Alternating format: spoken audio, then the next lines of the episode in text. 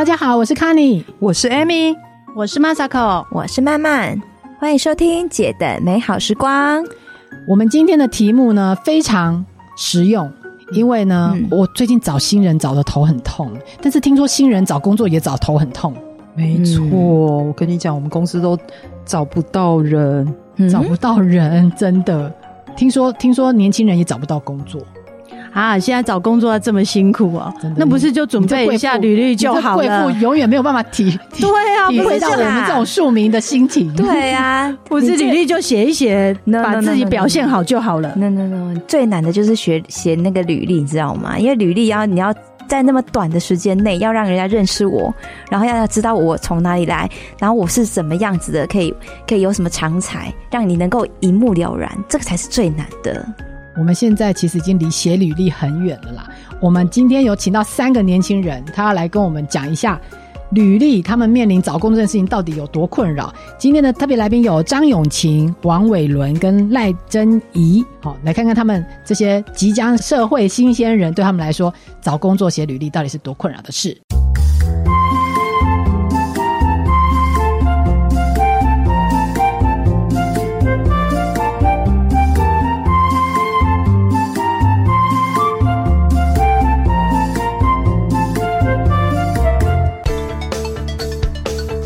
大家好，我们是快要被取代的声传系。我是 Brian，我是 David，我是 Elena。那这集我们的主题是：哈，拔辣也会有求职焦虑吗？履历大比拼，不能输蔬菜。哎，话说 David，你今年大几了？我大四了，其实快要毕业了。你大四了，快要毕业了？那你最近有在特别忙什么事情吗？干嘛？你很惊讶吗？其实也还好，就是我暑假的时候有去实习，这样。去实习，对啊，升大四的那的那个暑假。那你觉得实习这件事情，你找这个工作的时候，你找的还顺利吗？其实那个时候硬要讲的话，也不算是找的顺利，因为我朋友刚好有认识这样，所以就是就去就刚好去某家金融业做了两个月的暑期实习。对，啊，那我只能说，其实你还蛮幸运的，因为就是大家很多大学生在找工作的时候。最压力最大的就是他不知道怎么写自己的履历，他不知道怎么把自己介绍给其他人，或者介绍给他的主管，介绍给他想去的那些公司啊。像我自己，其实我从大三就开始实习了，所以我觉得还蛮幸运的，因为大三的时候不会有就是这么大的压力，说一定要有实习，所以我就是投投看，然后也刚好在投的时候也有透过介绍，然后还有很多人也有帮我看过的履历，然后最后就很顺利的找到我的第一份实习。那你们？对做履历这件事情，你们有什么小撇步吗？我自己会觉得说，就是可能可以根据你想要投的实习，或是你自己有兴趣的职业，去针对他给的一些 job description，去把你自己的履历做一些克制化的筛检，或者说就不用把自己所有的精力都放上去，这样子，我觉得应该会比较受到主管们或是人资们的喜爱吧。那 David 你呢？就我自己现在也是有面临到要继续做履历的问题嘛，因为现在暑假实习也结束了，我也有碰到像你刚刚讲一样的问题，我也不知道怎么做，可能主管要什么，但我也是偏向把我的履历跟我会什么技能写清楚，然后刚刚那个也有提到说 JD 也要看清楚，就是不要投错了这样子。哦，那像我，我觉得有一个蛮关键的，就是履历啊，它的内容其实要很具体。像是其实大部分人在写自己的履历的时候，他可能会觉得说，嗯，我今天想要告诉主管说我有哪些能力，所以他就把那些能力写得很，就是很完整的在上面。例如说，他就写，哎，我会资料分析，然后我资料分析我会用 Python 啊，然后我会用一些 Python 的套件把它做图等等的。但这个虽然其实看起来很厉害，但其实不够具体。主管会想说，哎啊，你告诉我这个，那我怎么知道你真的会？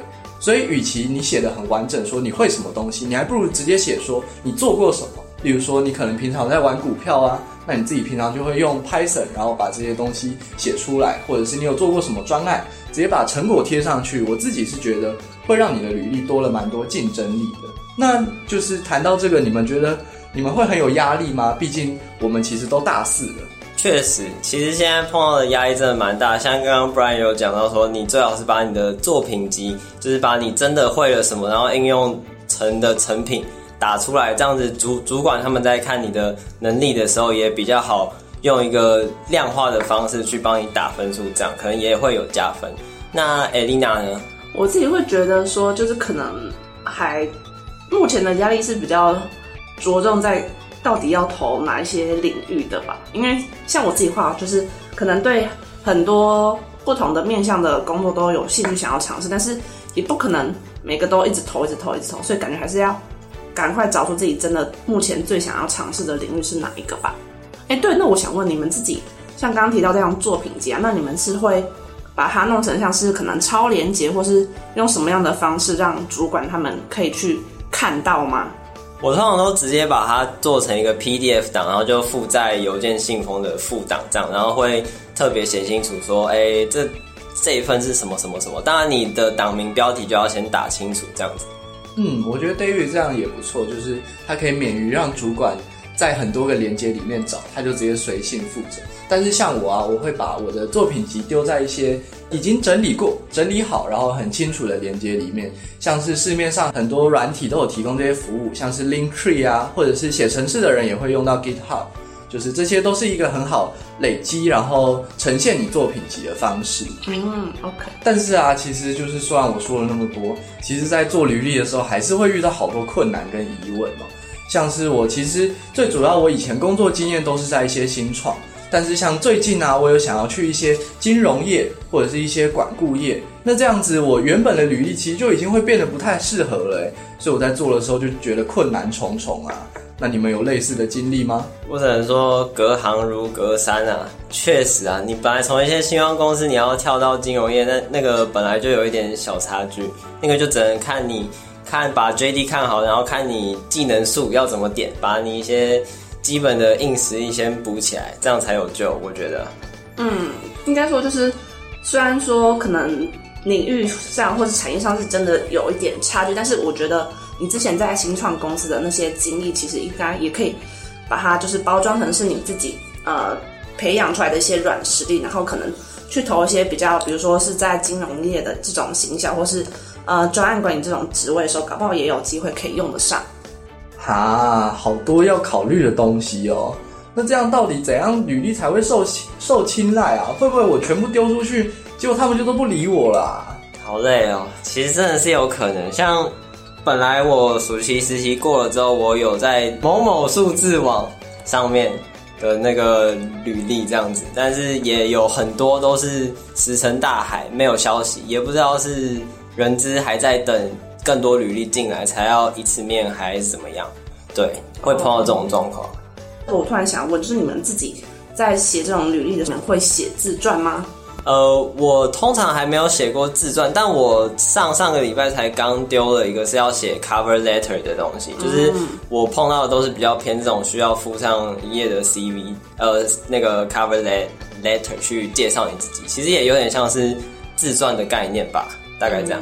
嗯，补充一下，cover letter 其实通常就是会写你的自传，然后假如你觉得自传不不足以表达你你的热情跟申请动机的话，你就会补上一些为什么你要申请这个公司的原因。我突然想到，要是我可以当冰箱上冰箱里面的水果，或者是树上的水果，或者是市场里面的水果，我是不是就不用有这些烦恼了啊？确实，哎，你好像只要烦恼什么时候会被吃掉就好。对啊，我感觉就是只要。我就好好的长大，变成一颗完整的水果，对对对对，就可以直接被卖到市场了啊！真的，其他时间都躺着过。哎，不一定哦。其实现在这些蔬果蔬菜，他们也是需要去申请一些产销履历或是一些认证，让这样消费者他们才会可能更有信心可以去购买这些产品的。所以，并不是蔬菜他们都没有这些烦恼。哈，所以水果跟蔬菜，他们也要去面试，也要履历，也要找工作吗？有这种东西哦，我怎么从来没听过啊？是不用到找工作啊，但是就是他们的一些呃，可能生产的记录啊，或是一些他们自己从呃小树苗到结果这些过程中，他们也是有需要去申请一些东西，去好好的帮他们记录下来。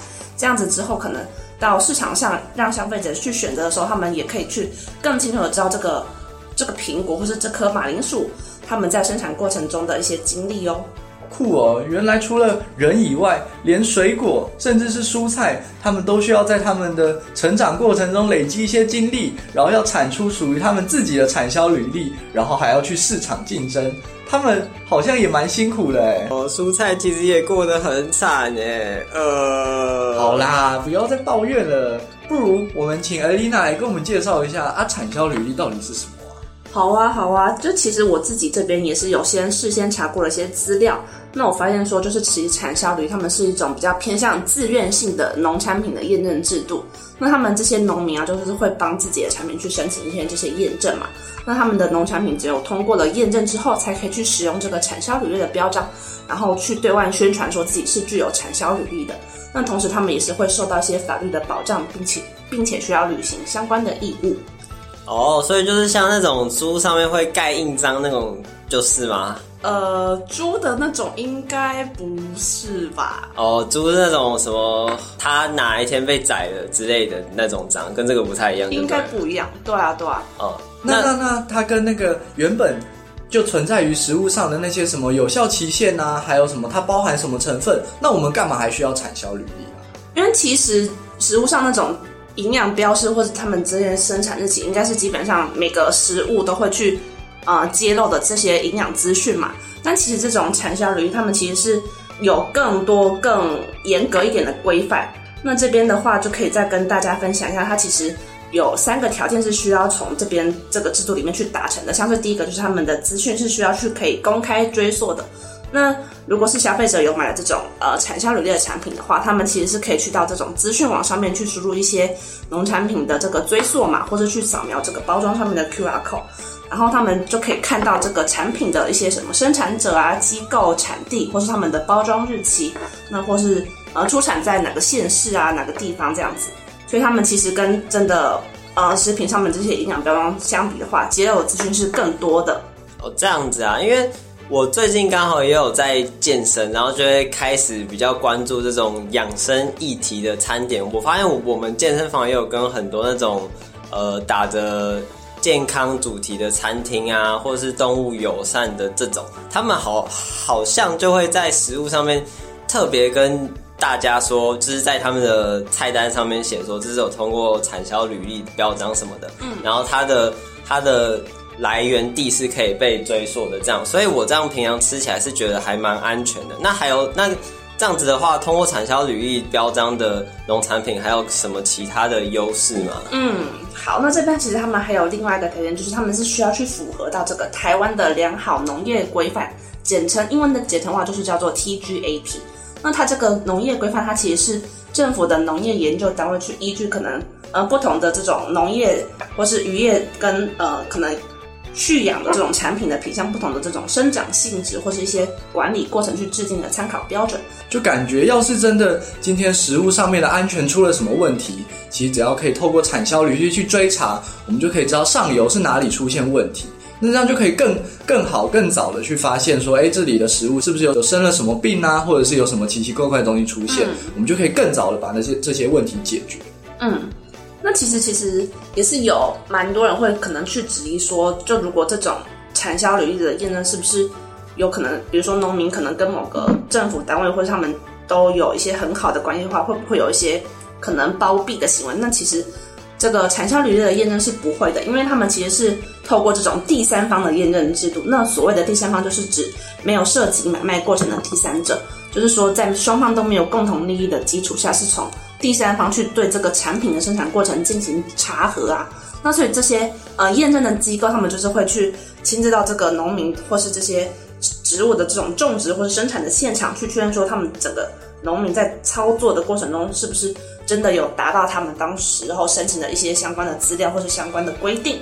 那同时他们也是需要去检查整体的操作是不是有符合到他们的法律规范，然后再对他们的农产品去进行一些相关呃。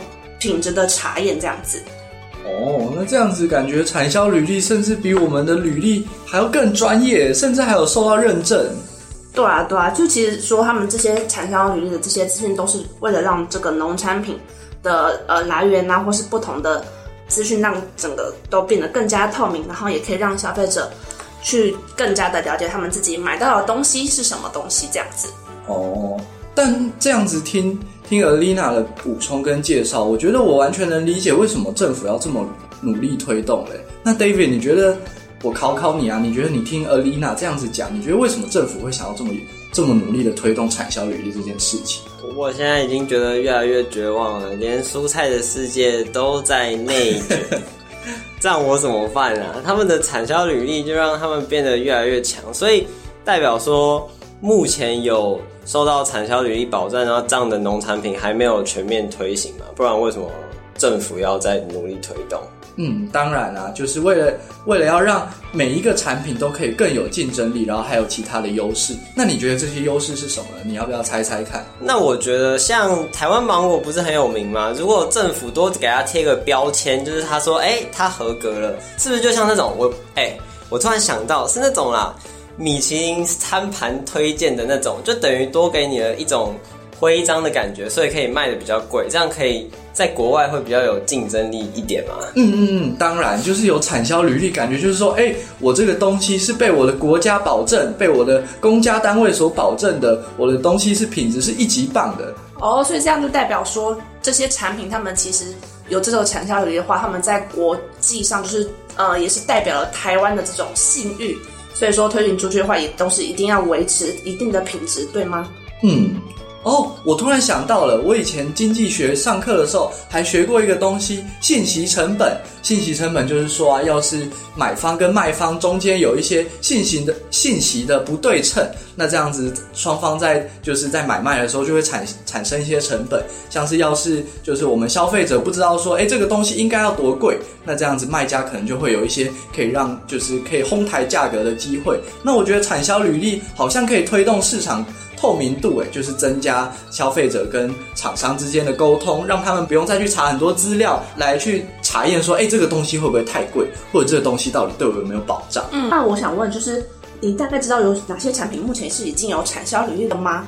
那 David，我们来接龙，我先猜，嗯，我猜水产品该不会有吧？就是那些什么海鲜之类的水产品啊。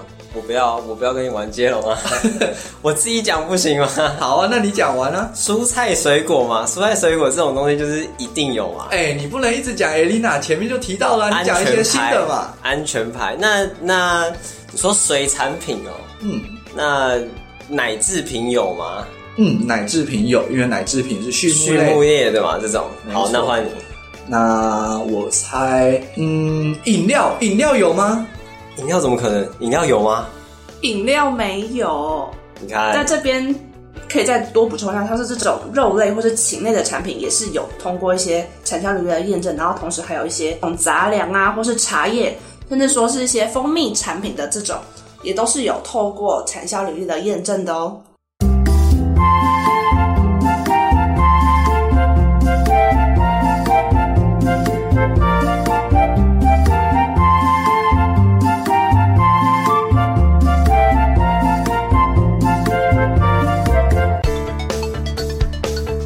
哎，那这样子产销履历，我猜应该是免费的吧？这对农民这么好？其实没有哎，因为他们这种产销履历申请是就跟我刚刚提到一样，是这种比较偏向自愿性的认证的制度嘛，所以其实他们第一次申请的话，其实需要呃四万二到五万二的左右的经费。那但是其实也是可以去跟这种农粮署去申请经费的补助，然后如果他们第一年认证通过之后。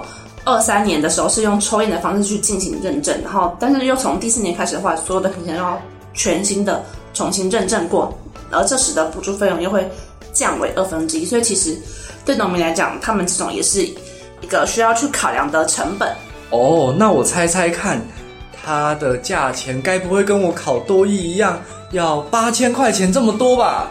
哈，八千，八千很多了吧？怎么可能要八千？嗯。它甚至更贵，就跟我刚刚讲，它其实是第一次验证的时候是需要大概至少四万两千元到五万两千元左右的钱，但是当然之后还是会有补助。不过这些对农民来讲都是他们一开始是需要先先准备起来的费用啦，所以其实农民他们那边也是蛮辛苦的啦。哦，所以就当算是给他们的工本费这样，哎，但是这样也不错啊，因为你之前不是有说，你刚刚不是有说那个产销履历可以有额外的标章，这样可能消费者也会比较愿意购买嘛。嗯，所以他们会不会其实也可以这样赚比较多钱啊？对啊，也是有可能，就是可以变成说是一个让他们在对外宣传的时候，一个他们自己产品的一个好处吧，就可以让消费者可能更愿意的去买单他们这些产品，或是去购买这些农产品这样子。哦，那就有点像是那些那些蔬菜水果啊，在自己身上的投资嘛。那我觉得这好像有点像是去国外留学啊，然后让自己的履历更漂亮，花一点成本的这种感觉。你觉得呢？确实，但是我们的成本好像也不是花一点，因为哦，但是像刚刚你说产销履历一开始要花不少的钱，但我觉得这就是个 CP 值的问题。你今天弄蔬菜，然后也是四五万块，然后你有一个产销履历回来，这样子大家吃的也比较放心。这样，但是在我们身上，如果我们要出国的话，你今天如果是去交换。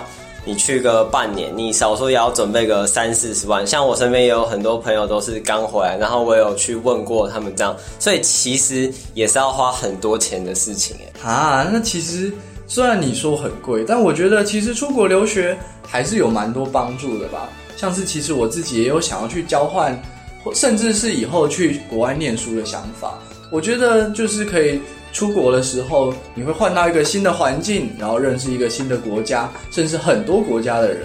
我觉得在那边的时候，你就可以知道说，诶，那我同年龄的人现在都在干嘛？是不是像我原本在台湾，就是原本在我原本的家乡的人一样，都在准备考硕士啊，或者是准备要直接去工作了？说明他们会提供我对未来其他想象的样子。你们觉得呢？确实，但我觉得这就是个人。人生道路上选择的问题啊，就像你刚才说要出国，有些人可能去交换嘛，也有些人可能是去读研究所啊，但有些人也就是直接选择当在直接开始工作这种也有。那我觉得这就是自己选择的问题。那像产销履历这种蔬菜啊，那。他们也自己选择要去申请这个证照，然后让自己的价值，它会有一些附加价值，可以追本溯源的价值都会变得更高，这样子。嗯，像我就其实最近有认识一些德国人，那我发现这他们他们大学毕业其实没有真的很急，一定要找到人生下一阶段要干嘛。他们可能有些人会去出发去旅游，当做自己的一个很快乐的 gap year。然后呢，有些人可能会去去一些他想去的国家做做一些很短的交换，然后在那边他可以认识到很多来自不同国家的人，然后他们也玩得很开心，也不会觉得就是在浪费时间。我妈超推荐我就直接在海外工作，因为她就是觉得要赚美国人的钱，然后再回来台湾花嘛，因为美国物价高啊，但是你所得也相对比较高，所以你回来台湾花，你你看像我有朋友。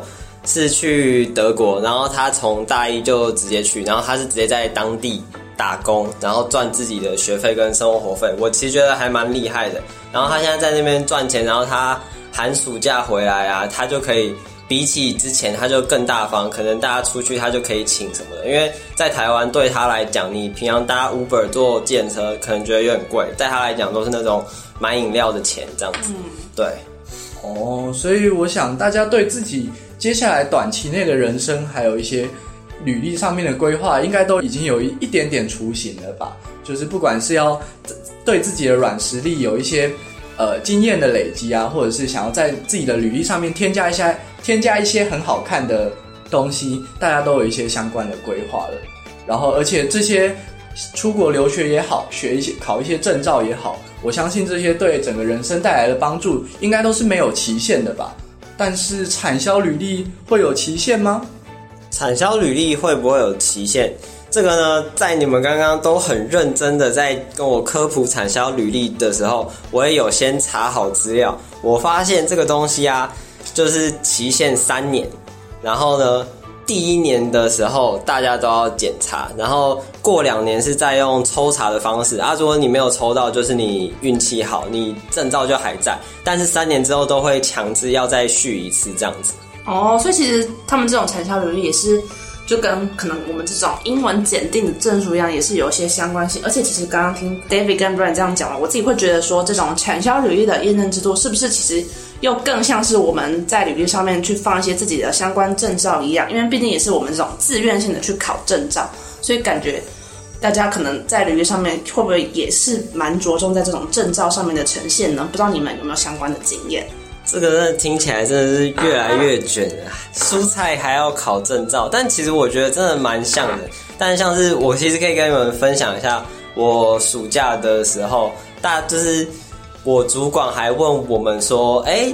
大家都在放假啊，你你们怎么会想来实习？都是自愿的吗？然后因为我刚好跟我朋友，然后也都是台大，就说对，都是自愿的这样，他们就觉得我们很棒。但其实就是，我觉得其实有点讨厌这样，因为这样真的有点太卷，像是你蔬菜也要自行去申请产销履历这样。但是我觉得也不算是个坏事啊，因为它会默默推动其他可能还没有获得产销履历的人去。做这件事情，就是说，哎，你的竞争者昨天刚过了产销履历，那可能消费者对他产品的观感会比较好，这样，所以我觉得可能就是双面刃吧，见仁见智这样。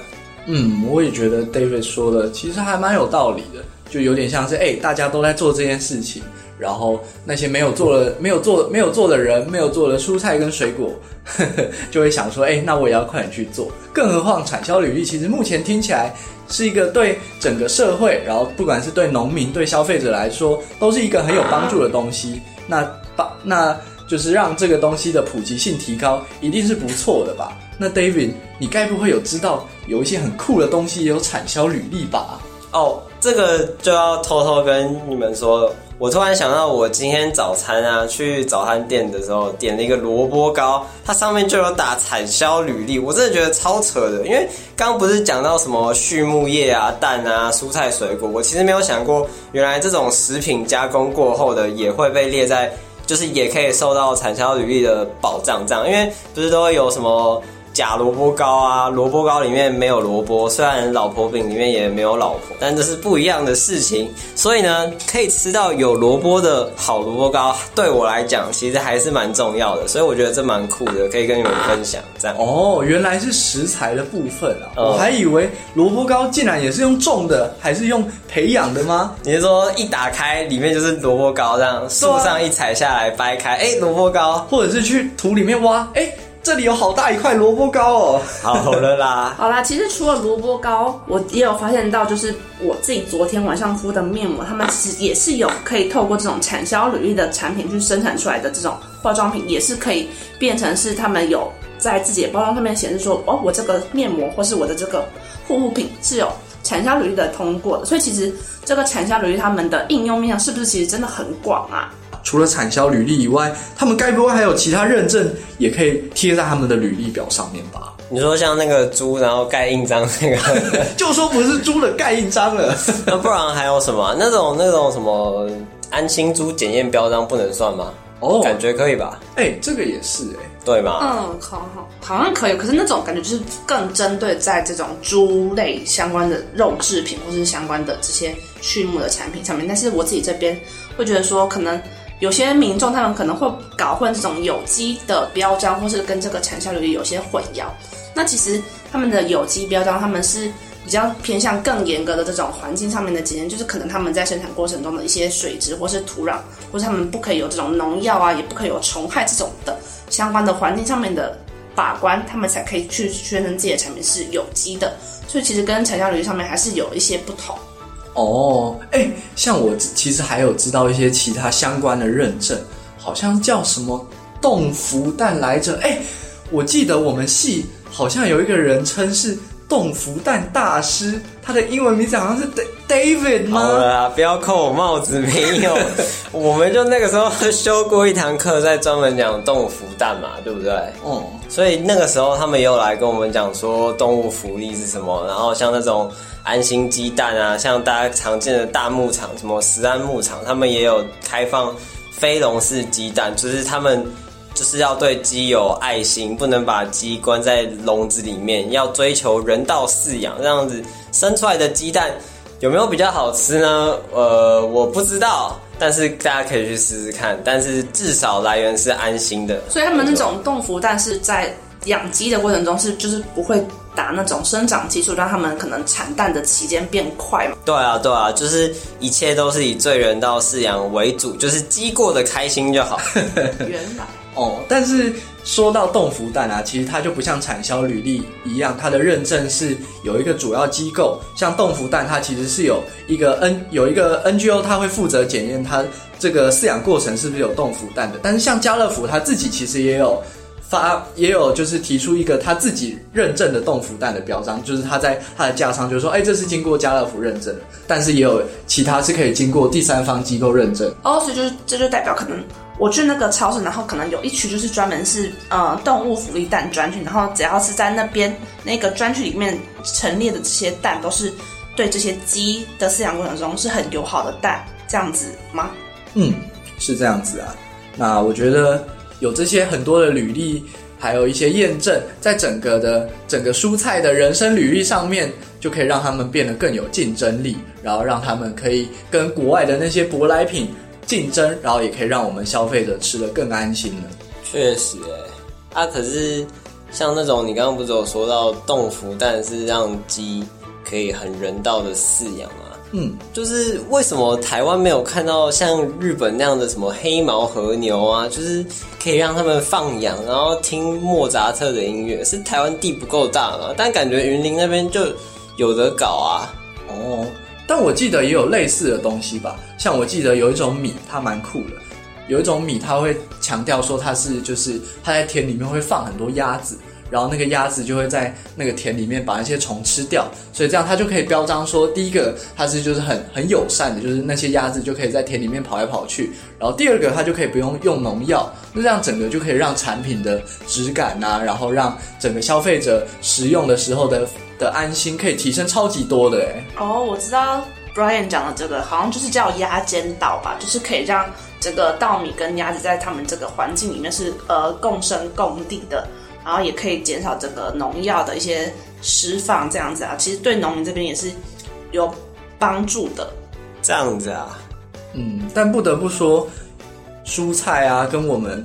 我们的菜生跟人生，他们真的都要，他们还有我们真的都要遇到超级多外界的评比耶。不管是要写一个好的履历啊，考一个好看的证照，甚至是有一个很厉害、别人都没有的经验等等的，都好辛苦。没有没有没有，我跟你讲，其实我真的觉得还是不一样。你看菜，他一样要写履历没有错，但不是菜自己做的啊，一样是那些农民帮他弄的啊。他要做的是什么？还是一样是好好的长大，所以一样是出生就决定了他的未来，对吧？你看，如果他今天当一颗芒果好了，如果你跑到台南预警，你今天是预警芒果，哇，那你可能就可以搭飞机去国外卖掉，然后还卖个。好价钱这样，但如果你今天是台湾乡村路边的那种土芒果，那你就很惨了。我跟你讲，所以其实我觉得跟你的出身好像还是有问题。虽然这听起来有点负面，但我有时候觉得跟现实生活蛮像的啊。就像一开始我们讲那个你求职的时候也有，就是比如说你可能有认识或怎样，你就可以拿到一个其他的面试管道什么的。所以我觉得有时候。跟出身也蛮现实，还有你的人脉，你认识什么人？我觉得有些东西蛮不合理的。嗯，对啊，虽然这种出身事情我们自己是真的没办法确定，但是它确实也是占了一些可能我们之后在求职或是在整个未来发展上面的有一些因素的影响啊。但是我自己会觉得说，我们其实多努力一点的话，也是还是可以去让自己有更不一样的一些发展，或是可以拿到一些更厉害的经验吧。哦，确实啊，就像刚刚 David 提到的土生芒果，那要怎样改变土生芒果的处境呢？那当然就是用我们的产销履历嘛，告诉消费者说，哎、虽然我不是预警那种很大很甜的糖果，但的 的芒果，但是我一样会有很好的履历啊，我一样是受到农民很辛苦的灌溉，我一样是用很健康的土壤来成长。那这样子，我也是很有竞争力。何况酸酸又甜甜的土芒果，其实吃起来也很好吃呢。确实，哎，你这样一讲，就让我有点转念了。就是你的出身不好，但你至少还可以透过后天努力去栽培嘛。像你出生是土芒果，但是你农夫很好好的照顾，可能说真的还是可以长得很甜这样子。对啊，而且就像你刚刚提到那种萝卜糕一样，它是用这种有经过产销履历的萝卜去做出来的一些好吃的商品。那这种土芒果也是有机会的，就可能可以他们通过产销履之后，然后可以拿这个土芒果去做一些好喝的芒果饮料，或者一些芒果的点心之类的，感觉也是可以让他们的整个价值变得更发扬光大。我知道，我知道，这种加工食品是来提升它的那个附加价值，跟什么一样？产销履历是一样的。没错啊，没错，是，对啊，所以我们还是要后天好好努力。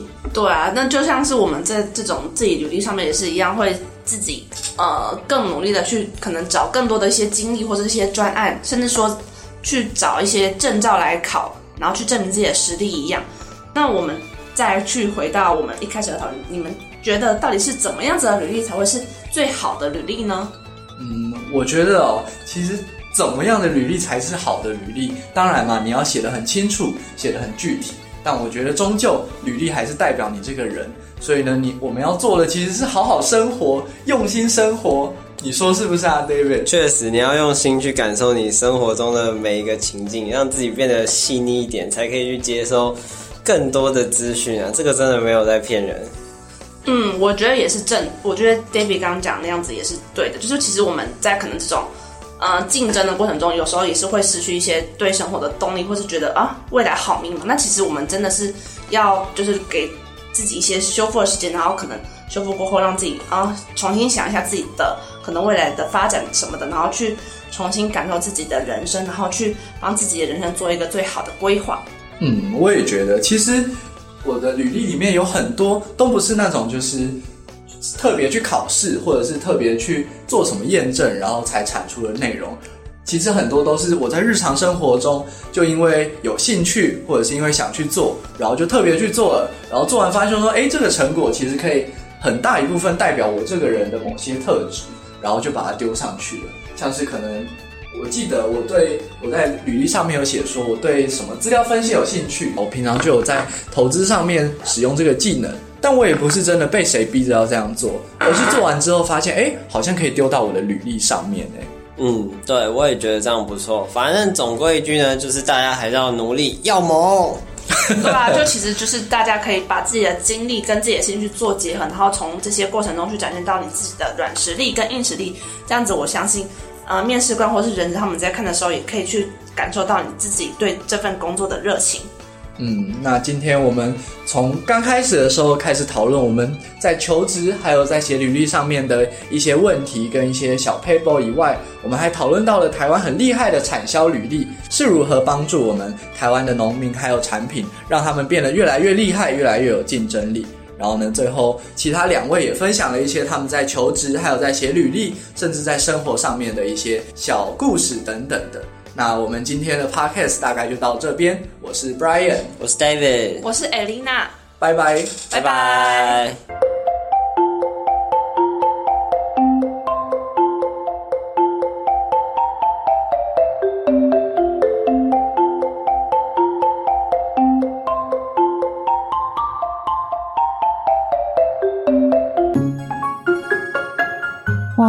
听完他们分享的，我真的觉得产销履历真的跟学履历一样麻烦，真的很麻烦。但是真的要为了让大家来认识我们，认识或是认识这个食材跟这个产品，还是得要写呀。真的，一样要很用心的写。嗯、我觉得写自己的履历哈，写不好就算了，不然就是你没工作。嗯、但是产销履历，如果你没有学好，没有写好。